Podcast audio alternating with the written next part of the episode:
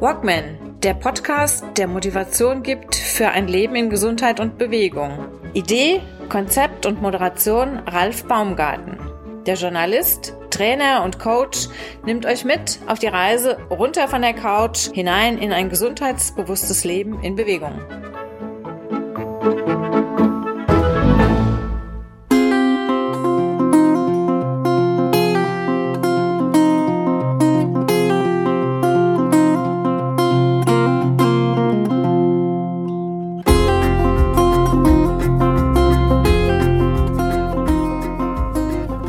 Jakobsweg auf dem Laufband. Meine Challenge, meine Laufband-Challenge, eingebettet in meinen Arbeitsalltag, hat ein Ende gefunden. Das liegt jetzt schon ein paar Tage hinter mir, beziehungsweise auch ein paar Wochen. Aber die Abschlussuntersuchungen sind jetzt gerade erst vorbei. Das waren einige Untersuchungen in der Küppelsmühle, hier im Bad Orb der Reha-Klinik Küppelsmühle, die mich dank Geschäftsführer Georg Freund in meinem Projekt aktiv unterstützt hat. Herzlichen Dank erstmal dafür. Die Abschlussuntersuchungen waren kombiniert mit den Untersuchungen vor Beginn der Challenge. Das heißt, ich wurde auf Herz und Nieren durchgecheckt. Wie war der Stand der Dinge in puncto Herz-Kreislauf-System? Was waren eventuelle Hürden bei der Ernährung? Was hätten Hürden werden können von Aussicht der, der Physiotherapeuten? All diese Fragen wurden im Vorfeld angegangen. Ich wurde untersucht. Es wurde festgestellt, wo die Macken waren. Mir wurden diverse Übungen mit auf den Weg gegeben. Und ja, zum Glück bei Herz-Kreislauf hatte ich vorher schon relativ gut abgeschnitten. Das Belastungs-EKG hatte zum Beispiel sehr gute Werte hervorgegeben. Aus dem Stand heraus, ohne Training, ohne Vorbereitung, ohne Training. 225 Watt getreten auf dem Test Aero Bike in Jeans natürlich, was das Ganze ein bisschen erschwert. Und nach der Challenge sogar bis 250 ohne mit dem Puls irgendwie nach oben auszubrechen. Ich bin sehr zufrieden mit all den Ergebnissen, die ich dann im Anschluss erhalten habe und das Ergebnis baut mich wirklich wahnsinnig auf, weil es zeigt, es gibt einen roten Faden zwischen gesunder Ernährung und permanent sportlicher aktiver Betätigung. Das muss nicht in den Leistungssport gehen, aber ein bisschen Sport, ein bisschen Bewegung sollte immer sein. Das war die Quittung die ich von der Klinik ausgestellt bekommen habe nach den letzten Untersuchungen. Diese Untersuchungen endeten in dieser Woche mit einer relativ umfangreichen Abklärung über ein Belastungs-EKG, über ein Langzeit-EKG, über ein neues, wiederholtes Scannen, 2D, 3D, 4D-Scan des Herzens. Ergebnis. Ich bin für einen 59, knapp 60-Jährigen sehr gut in Schuss und wie sagte Dr. Zakadas, Chefarzt der Kardiologie, der Inneren Medizin und der Diabetologie in den Kliniken Küppelsmühle, ich könne es locker mit einem 30- bis 40-jährigen Sportler aufnehmen. Also wenn man das nicht gerne hört in meinem Alter, dann weiß ich wirklich nicht. Also ich bin hier wirklich nicht mit hängendem Kopf aus diesen Untersuchungen gegangen. Das vielleicht mal, schon mal vorab. In der heutigen Folge des Walkman Podcasts ziehe ich also eine kleine Bilanz zu meinen medizinischen Ergebnissen aus meiner Jakobsweg Challenge auf dem Laufband. Ich spreche darin unter anderem mit der Physiotherapeutin und Sportwissenschaftlerin Juliane Dold, mit dem Physiotherapeuten Uwe Müller und mit Herrn Dr. Zakadas, der mich erneut komplett untersuchte in puncto Herz-Kreislauf-System und mit dem ich einige Aufnahmen direkt auf der Liege machen konnte, während ich also da lag und mein Herz gescannt wurde und wir uns beide diese Geschichte am Bildschirm betrachten konnten. Dr. Dr. Zakadas erläuterte mir das, was auf dem Bildschirm zu sehen war. Und ich muss ganz ehrlich sagen, so etwas habe ich noch nicht gesehen. Das dachte ich, gäbe es immer nur in Science-Fiction-Filmen. Vielleicht kennt der eine oder andere Hörer, die Hörerin, noch diese alten Science-Fiction-Filme aus den 50er und 60ern, wenn in einem geschrumpften kleinen Raumschiff durch die Venen des Körpers gesaust wird, man dann diverse Organe kennenlernt, gegen rote und weiße Blutkörperchen kämpft und so weiter und so fort. So kam ich mir da vor. Das ist übrigens auch ein Bild auf dem Cover, ein Screenshot vom Bildschirm der Untersuchung. Wann begann bei mir das Suchen nach Herausforderungen? Wann begann ich damit, mir unbewusst eigentlich Challenges zu stellen und mich diesen Herausforderungen zu stellen. Das begann schon relativ früh. Das begann eigentlich im Alter von 17, 18, als ich wusste, irgendwann ist jetzt die Bundeswehr fällig und ich war definitiv ein Sportmuffel. Klar, Tennis war drin. Hier in Bad Orb, mein Vater hatte den Tennisclub mitgegründet und von daher musste ich da ab und zu mal mit dazu. Das Schwimmbad lag vor der Haustür, von daher war Schwimmen auch so ein bisschen angesagt. Aber richtig sportmäßig, leistungsmäßig war da nie irgendwie was angedacht. Für Fußball war ich zu doof, weil wenn ich den Fußball auch nur gesehen hatte, lag ich meistens schon auf der Nase oder war, war aus dem Rennen. Irgendwann kam dann nach der Bundeswehr der Gedanke, dass Triathlon für mich eine so weit, eine so unwahrscheinliche Geschichte sei, dass ich wirklich dachte, okay, Laufen hast du mittlerweile so halbwegs gelernt, und das ist so abgefahren, das probierst du einfach mal aus. Irgendwann kam das Eisschwimmen hinzu, das Neujahrsschwimmen. Irgendwann kamen dann auch meine Barfuß-Challenges hinzu, die über das ganze Jahr gingen. Das heißt also bis zu 20 Minuten bei Wind und Wetter raus, auch wenn es noch so schneit und gefroren ist, bis minus 8 Grad, barfuß 20 Minuten und dann noch diverse Übungen machen, Hauptsache in Bewegung bleiben. Anschließend natürlich immer ins Eis bei meinem, in meinem kleinen Teich im Garten, auch wenn ich vorher noch mit der Axt das Wasser, äh, das Eis aufschlagen musste, um mit den Füßen überhaupt ins Wasser zu kommen. Dazu gibt es übrigens wahrscheinlich ab Oktober einen kleinen Workshop, den ich immer direkt im Anschluss an die Walkman-Episoden anhängen werde. Wer will, der kann. Wer Fragen hat, kann mich gerne löchern ab Oktober. Näheres in den nächsten Folgen. Irgendwann kam dann noch die Hütten-Challenge hinzu.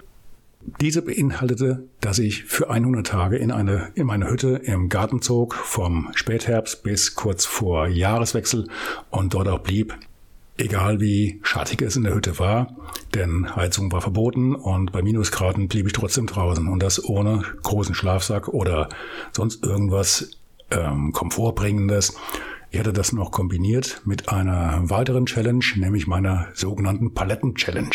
Auch eine, eine Geschichte, die ich einfach wissen wollte, weil bei mir neben der Überlegung, wie viel mehr Sauerstoff nehme ich zu mir, wenn ich in der Hütte übernachte, also praktisch unter freiem Himmel mit einem Dach über dem Kopf. Dazu kam dir halt die Frage, was kann ich mir Gutes tun in puncto Muskelaufbau bzw. Muskelwiederbelebung durch den Verzicht auf ein Bett und Übernachten auf ganz simplen Holzpaletten, auf denen lediglich eine kleine Yogamatte lag. Eine Geschichte für eine andere Folge. Ähm, die Ergebnisse waren übrigens wahnsinnig, hätte ich im Leben nicht mit gerechnet. Klingt vollkommen bekloppt, aber ich kann euch allen sagen, es hat sich absolut rentiert. In einer der weiteren Folgen gerne mehr. Eine weitere Challenge für mich war der Umstieg von normal Essen auf vegetarisch und von vegetarisch bis hin zu vegan. Eine Challenge, die für mich bis heute noch nicht so ganz abgeschlossen ist, weil es da immer noch so ein, zwei Problemchen gibt, die ich noch lösen muss. Zum Beispiel den Kurs mit dem veganen Käse, den muss ich dringend noch auf die Reihe kriegen, weil da bin ich echt noch am Verzweifeln. Meinen Käse kann man definitiv nicht essen. All diesen Challenges ist eines gemeinsam. Mit diesen Challenges habe ich immer meine Komfortzone verlassen und mich auf neue Wege begeben. Meine Challenges führen runter von der Couch. Stück für Stück werde und wurde ich dabei auch immer gesünder und immer fitter. Ich habe meine Allergien verloren. Ich hatte früher sehr viel zu kämpfen mit Heuschnupfen und ähnlichen Dingen. Das ist alles Geschichte. Je älter ich werde, desto fitter werde ich. Ich habe ein paar Operationen verhindert, dadurch, dass ich, dass ich mir Gedanken gemacht habe, was ich machen könnte, um zum Beispiel ein Karpaltunnelsyndrom in den Griff zu kriegen, die Operation, die angedrohte zu verhindern. Das ist mir gelungen. Meine Achillessehne, klar, die kann ich nicht mehr reparieren. Was kaputt ist, ist kaputt. Und, aber trotzdem habe ich mittlerweile, und das kam durch die Jakobsweg Challenge, gelernt, dass ich auch das in den Griff kriegen kann und enorme Distanzen und Beanspruchungen in den Griff kriegen kann, wenn ich das nur entsprechend will und ordentlich gezielt angehe. Das alles heißt auch, man muss auch mal manche Dinge annehmen. Eine kaputte Ferse kriege ich nicht mehr in den Griff.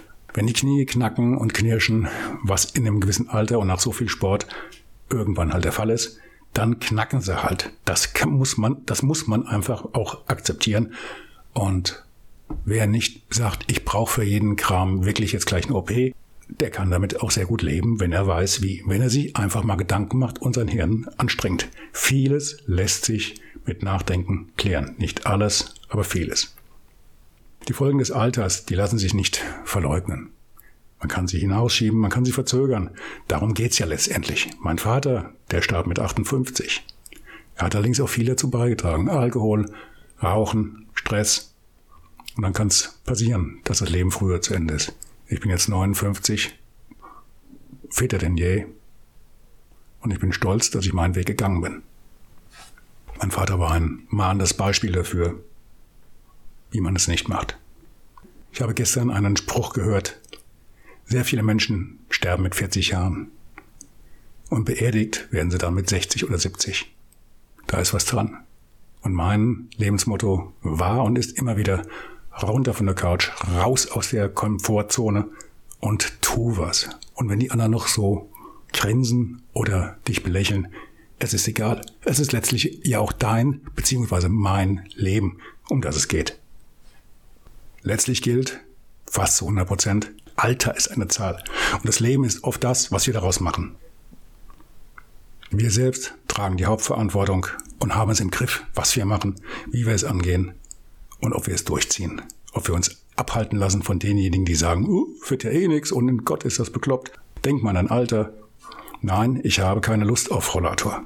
Und deswegen fahre ich lieber Fahrrad oder stehe auf dem Laufband und gebe mir da die Kante. Und ich muss sagen, jedes Mal, klar, es fällt mir manchmal schwer. Wenn ich heute rausgucke, es ist grau, es ist kühl, der Herbst kommt so langsam angeschlichen, draußen fliegen die ersten Blätter und manchmal pfeift es schon ganz schön. Aber, lieber Gott, ich bin, unterm, bin unterm Vordach und wenn es ein bisschen pfeift, dann ziehe ich mir halt eine Jacke an. So ist das im Leben. Im Leben wie im Training. Mein äh, Jakobsweg auf dem Laufband-Challenge war für mich die Gelegenheit, Bilanz zu ziehen. Kann sowas klappen? Zumal noch eingepasst, eingequetscht in den Arbeitsalltag. Was passiert? Womit muss ich rechnen? Was kann bei mir kaputt gehen? Klar habe ich mir vorher viele Gedanken gemacht und klar habe ich ordentlich Bammel gehabt. Aber letztendlich hat's funktioniert. Und ich sage ganz ehrlich, ich möchte es nicht mehr missen. Ich habe die Challenge beendet und bin gleich zwei Tage später, weil ich fast schon Entzugserscheinung hatte, in die nächste Challenge reingestolpert.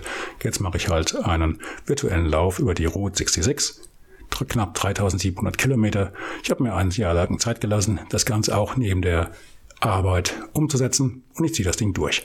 Und in zwei Wochen startet meine Triathlon-Challenge, Triathlon vor der Haustür. Darüber hatte ich ja beim letzten Mal schon berichtet. Und das heißt, ich werde von Freitag bis zum Sonntag einen langen Distanz-Triathlon, 3,8 Kilometer schwimmen, 180 Kilometer Radfahren und nochmal 42 Kilometer laufen in meinem Tempo für mich hier im Kinzigtal absolvieren. Und das ziehe ich durch. Einfach nur, weil ich wissen will, kriege ich das hin ohne Training. Einfach, weil ich ein gesunder Mensch bin, weil mein Herz-Kreislauf-System in Ordnung ist, meine Muskulatur stimmt. Kriege ich es hin, kriege ich es nicht hin. Logisch werde ich Muskelkater haben, dass es mir ich werde es nicht vergessen, ich werde es merken, ich werde es nicht wegstrecken können. Aber ich will es einfach wissen. Das ist ein Ziel, das ich mir wieder setze.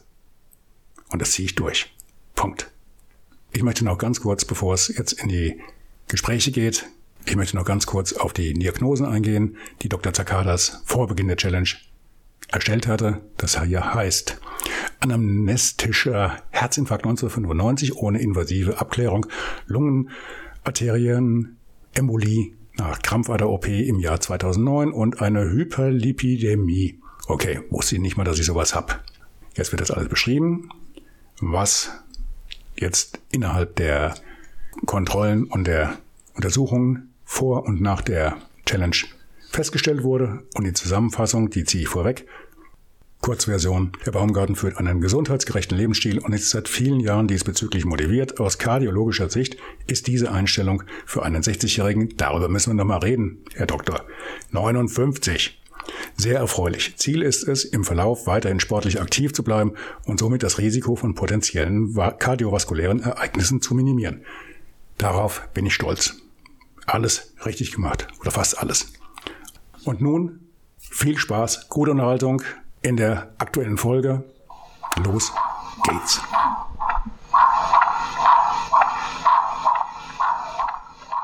So, ich bin jetzt hier gerade fertig mit meinem kleinen Laufbandtest.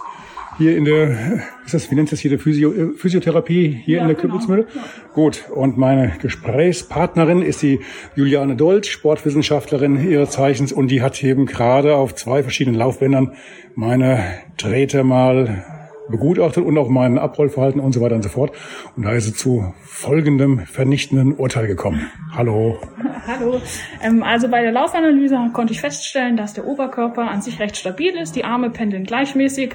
Ähm, an der Rumpfstabi kann man noch arbeiten, weil die linke Seite etwas schwächer wirkt. Und auch an den linken Adduktoren äh, konnte man noch mehr trainieren damit die rechte und linke Seite ausgeglichen arbeitet. Ansonsten äh, die Sprunggelenk- und Fußgelenksmuskulatur hat sich gut ausgebildet, sieht alles sehr stabil aus. Prima, vielen Dank. Damit kann ich nach Hause gehen. Danke.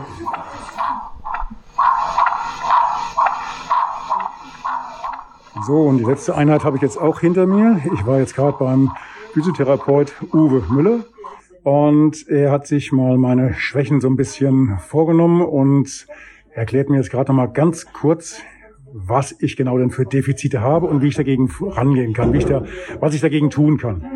Hallo, Herr Müller.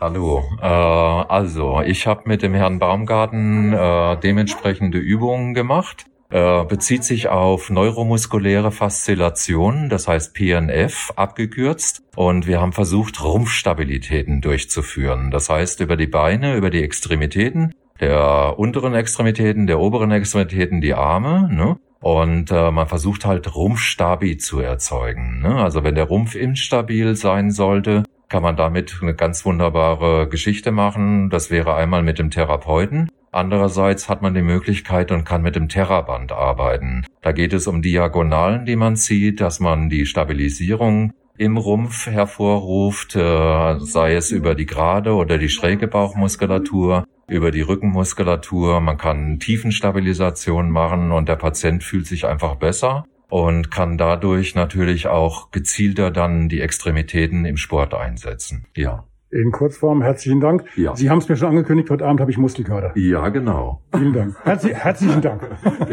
Danke. Abschluss meiner Untersuchung hier in der Küppelsmühle, in der Klinik Küppelsmühle. Und zwar, wir hatten jetzt über mehrere Wochen seit Beginn, kurz vor Beginn der Laufbahn-Challenge Untersuchungen vorgenommen. Ich habe mich Ihnen ähm, gestellt eben ja, zur Untersuchung. Ähm, mein Gesprächspartner ist heute Dr. Athanasios Zakaras. Sie sind Facharzt für Innere Medizin und Kardiologie und der Chefarzt der Kardiologie, Innere Medizin, Diabetologie hier an der Klinik. Und Sie haben mich jetzt ähm, wirklich sehr, sehr ausführlich in mehreren Durchgängen auf Herz und Nieren geprüft, um halt auch festzustellen, wie ist denn so mein körperliches Wohlbefinden vor Beginn der Challenge, wie sieht es nachher aus, habe ich vorher schon irgendwelche Macken gehabt, die ich jetzt mitgeschleppt habe? Sind die schlechter geworden? Haben die sich eventuell verbessert? Gibt es da irgendwelche Auffälligkeiten? Ja, das Ganze lief relativ aufwendig ab mit 2D, 3D, 4D Herzscans, Belastungs-EKG, Langzeit-EKG. Also Sie haben hier das ganze Programm. EKG, ne? Sie haben das ganze Programm abgespult und mich richtig auf Herz, Herz und Lungen, in erster Linie Herz auseinandergepflückt. Genau, und Arm-Knöchel-Index haben wir auch gemacht, ne? die Durchblutung der unteren Extremitäten, das war wichtig vor dem virtuellen Jakobsweg oder der, Challenge, ne? Äh, dass wir wissen, äh, dass äh, keine Ischämiezeichen der unteren Extremitäten vorliegen. Das ist dieser Arm-Knöchel-Index, der war auch in Ordnung. Also alle Untersuchungen vor der Challenge waren in Ordnung. Also dieser Index, der sagt, ob das, der, der zeigt da relativ schnell, ob das Blut wirklich komplett durch den Körper durchläuft genau. oder ob es da irgendwo eine kleine Verstopfung gibt oder irgendein Hindernis, was eine Durchblutung am Punkt A, B. Genau, das ist mehr für die unteren Extremitäten. Ne? Der zeigt uns, ob eine Chemie der unteren Extremitäten vorliegt. Ne? Und äh, die Weitebeine waren in Ordnung bei 1, 2 rechts, 1, 1 links. Und äh, das ist eine sehr schnelle Untersuchung, dauert fünf Minuten, kostet nicht viel. Ne? Und das hat eine Sensitivität und Spezifität von 95 Prozent bis 98 Prozent. Also das Belastungs-EKG, was wir häufig äh, durchführen in der Kardiologie, hat 59 Prozent. Kommt dann nur 50 Prozent raus. Ne? Also vor der, der, vor der Challenge ne, haben wir EKG-Untersuchung gemacht. Das war ein normaler Rhythmus, keine Auffälligkeiten. Haben wir ein Belastungs-EKG gemacht. Ne? Da haben sie über 225 Watt geschafft, ne? ohne Chemiezeichen zu registrieren. Ja? Und dann haben wir noch eine Ultraschalluntersuchung gemacht, normale Pumpkraft, Herzklappen unauffällig, physiologisch, also morphologisch und funktionell. Äh, und genauso jetzt nach der Challenge, ne? also alles tipptopp. Ja, die Untersuchung wieder jetzt der vom Ultraschall, ne, haben wir auch 3D und 4D gemacht, ne. Herzklappen sehen gesund aus, Pumpkraft über 60 Prozent, ne, normalerweise ab 55 Prozent. Heute haben wir es auch mit 3D gemacht, 66 Prozent. Ne, also ich bleibe auf dem Wert, weil das ist äh, Volumetrie dann, ne, also 3D.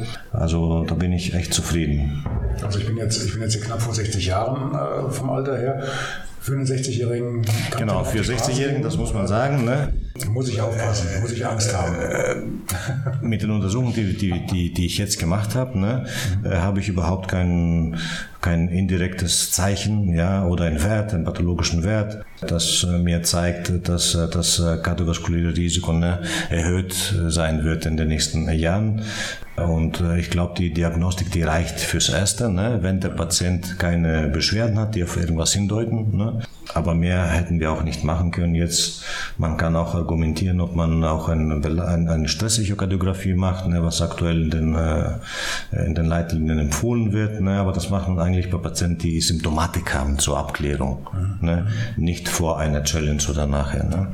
Also jetzt mal angenommen, äh, ich kann auch den einen oder anderen meiner Mitmenschen überreden oder überzeugen, dass sie auch mal sagen, okay, auch wenn ich jetzt schon ein, paar Jahre auf dem Buckel habe, ich würde es trotzdem mal riskieren und würde mal ein bisschen in den Ausdauersport einsteigen oder mir auch mal eine Herausforderung setzen. Was würden Sie so jemandem empfehlen, was er machen kann oder machen sollte also, vor Beginn an solchen Herausforderungen? Ich würde Sie mitnehmen bei meinen Vorträgen, bei den Patienten hier, mhm. um zu sagen, hier auch ein 60-jähriger Patient, ne, der einen gesundheitsgerechten Lebensstil führt seit Jahren. Mhm. Ne, schafft über 225 Watt. Ne? Die Pumpleistung ist top. Ne? Und wenn man über 200, 250, 300 Watt schafft, das ist auch äh, ein Level, äh, wo auch 30 oder 40-jährige Sportler so ein Level haben. Ja? Und äh, das ist jetzt, äh, wie gesagt, ich würde es über den Vorträgen mitnehmen und ihre Daten zeigen. Nein, ehrlich jetzt. Ne? Ich persönlich verbringe ein Viertel meiner Zeit damit äh, die Patienten äh, zu motivieren, einen gesundheitsgerechten Lebensstil zu führen, die zu überreden, die zu motivieren. Ja? Und das klappt ja, bei den halben Fällen, sage ich mal. Ne? Äh, die meisten sind antriebslos ne? und wollen nicht ihren, ihre Gewohnheiten ändern. Ne? Und dann kommt es dazu, dass wir 60, 65, 70-Jährige hier sehen mit Herzinfarkt, ne? mit schwerer koronarer Herzerkrankung, peripherer arterielle Verschlusskrankheit. Ja? Und äh, also das ist sehr wichtig. Also das, was wir hier auch anbieten, auch an persönlichen Gesprächen von Ärzten, ne? aber auch mit Vorträgen. Die Patienten bekommen vier Stunden, fünf Stunden Vorträge hier. Und alles geht eigentlich auch, es sind krankheitsspezifische krankheitsspezifische Schulungen, äh, aber auch äh, da lege ich großen Wert, dass die auch über die kardiovaskulären Risikofaktoren hören ne? äh, und äh, wie die einen gesundheitsgerechten Lebensstil führen. Ja, also Rauchen, Ernährung, Bewegung. Ne? Also da geben wir uns hier Mühe, ne? aber wir haben nicht immer die, äh, sage ich mal, die, wir sehen das nicht bei den Patienten, ne? dass die wirklich auch hier in der Reha sich da motiviert fühlen ne? oder dass sie sich dran halten Genau, dass sie sich daran halten und dass sie hier was lernen. Ne? Die lernen was, aber die Sache ist praktisch dann, ne? ob die es umsetzen oder nicht.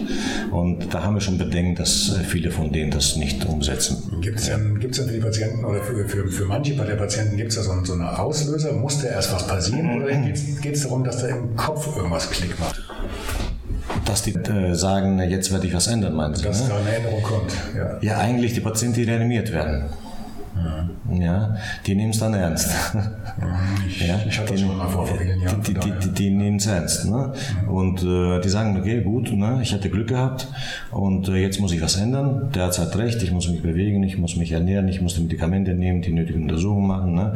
Dann nehmen die es ernst. Ne? Patienten, die einen Defibrillator brauchen, weil die haben eine hochgradig eingeschränkte Punktkraft, die nehmen es auch ernst. Aber die Patienten, die einfach zwei, drei Stents bekommen haben, ne? die kommen recht locker, sage ich mal hier, ne? und denken, okay, wenn irgendwas wieder passiert, ne, dann bekomme ich wieder zwei, drei Stents und das war ja nichts. Ja, es war 10 Minuten oder 20 Minuten, 30 Minuten Behandlung. Ne? Ich war wach, ich habe nichts bemerkt, die Pumpkraft ist normal ne? und die nehmen es dann so leicht. Die Patienten, die operiert werden müssen, müssen also Bypass-OP, die sind da ein bisschen mehr motiviert ne? und, und nehmen es ein bisschen ernst, äh, äh, aber die Patienten, die reanimiert werden, die ändern sich wirklich dann hier. Ne? Also die, man sitzt den an, ne? die kommen mit Trainingsanzug, die fragen nach, was kann ich mehr tun, was gibt es mehr für Training. Ne? Aber wie gesagt, die Patienten, die ein, zwei Stents bekommen haben, die kommen zu locker hier. Sie hatten ja vorher mit mir diesen, diesen 3D-Scan gemacht. Mhm. Bei diesem 3D-Scan, da war das ja so, als ob ich praktisch wie in einem Spielfilm ähm, es gab diesen Science-Fiction-Film, wo, wo man mit, mit so einem Mini-Raumschiff dann durch die, die Adern äh, geschwommen ist und äh, dann in Herz durch, ja. ins Herz und so weiter. Das kam mir fast ähnlich vor. Sie sagten, selbst vor sieben, acht Jahren war das eigentlich noch Science-Fiction. Wenn Sie jetzt sieben, acht Jahre nochmal in die Zukunft gucken, dann sind wir da ja wahrscheinlich schon wieder eine ganze Etage weiter. Und nochmal sieben Jahre. Kriegen Sie da nicht irgendwie Lust drauf, nahezu die nächsten Etappen schon zu überspringen, um zu gucken, was kommt da noch auf uns zu? Ja, ja, was, was, heute, was Sie mir heute gezeigt haben, was für mich jetzt wie ein Science-Fiction-Film war, das ist ja in den nächsten sieben, sieben, acht Jahren schon wieder Geschichte. Und dann haben wir eine ganz neue Generation, die dann eins zeigt, dass das, was, was wir heute als äh, hochmodern jetzt gesehen haben, was Sie mir gezeigt haben, dass das ja schon bis dahin wieder antiquiert ist, oder? Sehe ich das falsch? Da kommt, da kommt ja eine Riesenwelle auf uns zu, oder? Das weiß ich nicht, aber ich hoffe, dass äh, wir transforakal ne, ähm, wirklich bessere 3D-Bilder bekommen oder Live-3D-Bilder ne, und dass äh, wir immer weniger dann Schluckerhörches machen müssen, weil das äh, bedeutet dann auch ein, ein Aufwand. Ne? Also äh, transtorakal 3D, das, das äh, kann man während der Untersuchung bei einem Patienten gleich äh, äh umswitchen ne, von 2D auf 3D. Das dauert nicht lange und man kann eine Herzklappe schnell beurteilen und äh, wie ich Ihnen heute gezeigt habe, man kann einen Punkt dran setzen, also im linken Ventrikel zum Beispiel. Man kann unten Richtung Herzklappe gucken und man hat dann ein recht gutes 3D-Bild. Ne? Da kann man schon äh, Pathologien erkennen und dann kann man auch besser steuern, ob der Patient äh, ein Schluckecho braucht, ein, ein transesophageales äh, Echo ne, oder nicht. Also das ist schon in den letzten vier, fünf Jahren, ne? die Technik ist schon äh, in dem Bereich fortgeschritten. Ne? Es gibt mehrere Firmen und in der Zukunft, das weiß ich nicht, ich hoffe, dass besser wird. Ne?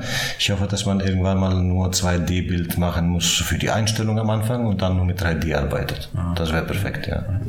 Ich muss nochmal zu dem einen Punkt zurückkommen, ähm, ganz kurz. Was empfehlen Sie jemanden, der jetzt sagt, in meinem Alter, 50, 60, er fängt jetzt langsam wieder an mit ich sage jetzt mal mit Ausdauersport, mhm. langsam einsteigen. Was sollte der auf jeden Fall machen? Soll der jetzt zum Hausarzt oder kann der sagen, ich laufe erstmal los und, und gucke, was passiert? Oder? Nein, der sollte erstmal zum Hausarzt, soll ein Screening machen, Laboruntersuchung, auch körperliche Untersuchung, auch äh, richtige Anamnese. Ne? Und dann äh, muss der Hausarzt sehen, äh, ob er den Patienten zu einem Facharzt schicken muss, meistens zum Kardiologen, ja, wenn er mit Ausdauertraining anfangen äh, will. Und wenn das der Fall ist, dass der Patient dann bei einem äh, niedergelassenen Kardiologen landet, ne, dann gibt es die Basisuntersuchungen, ne, Belastungs-EKG, äh, Ultraschall vom Herzen, vielleicht ein Langzeit-EKG, Ruhe-EKG und da kann man dann je nachdem, was man davon befunden bekommt, äh, planen wie es weitergeht. Aber nicht gleich starten. Also lieber erstmal gucken. Ne? Kann sein, dass der Patient eine Augenklappenstenose hat, er weiß nicht davon, nichts davon. Ne? Und äh, dann kommt es auch zu, einem, zu einer Synkope, zu einem Bewusstseinsverlust, ne? wenn er trainiert. Also da sollte man schon erstmal eine, äh, so, ein, so eine äh, Abklärung machen. Ja. Sicher, sicher. Ja, ja. Okay. Dann danke ich Ihnen. Danke auch.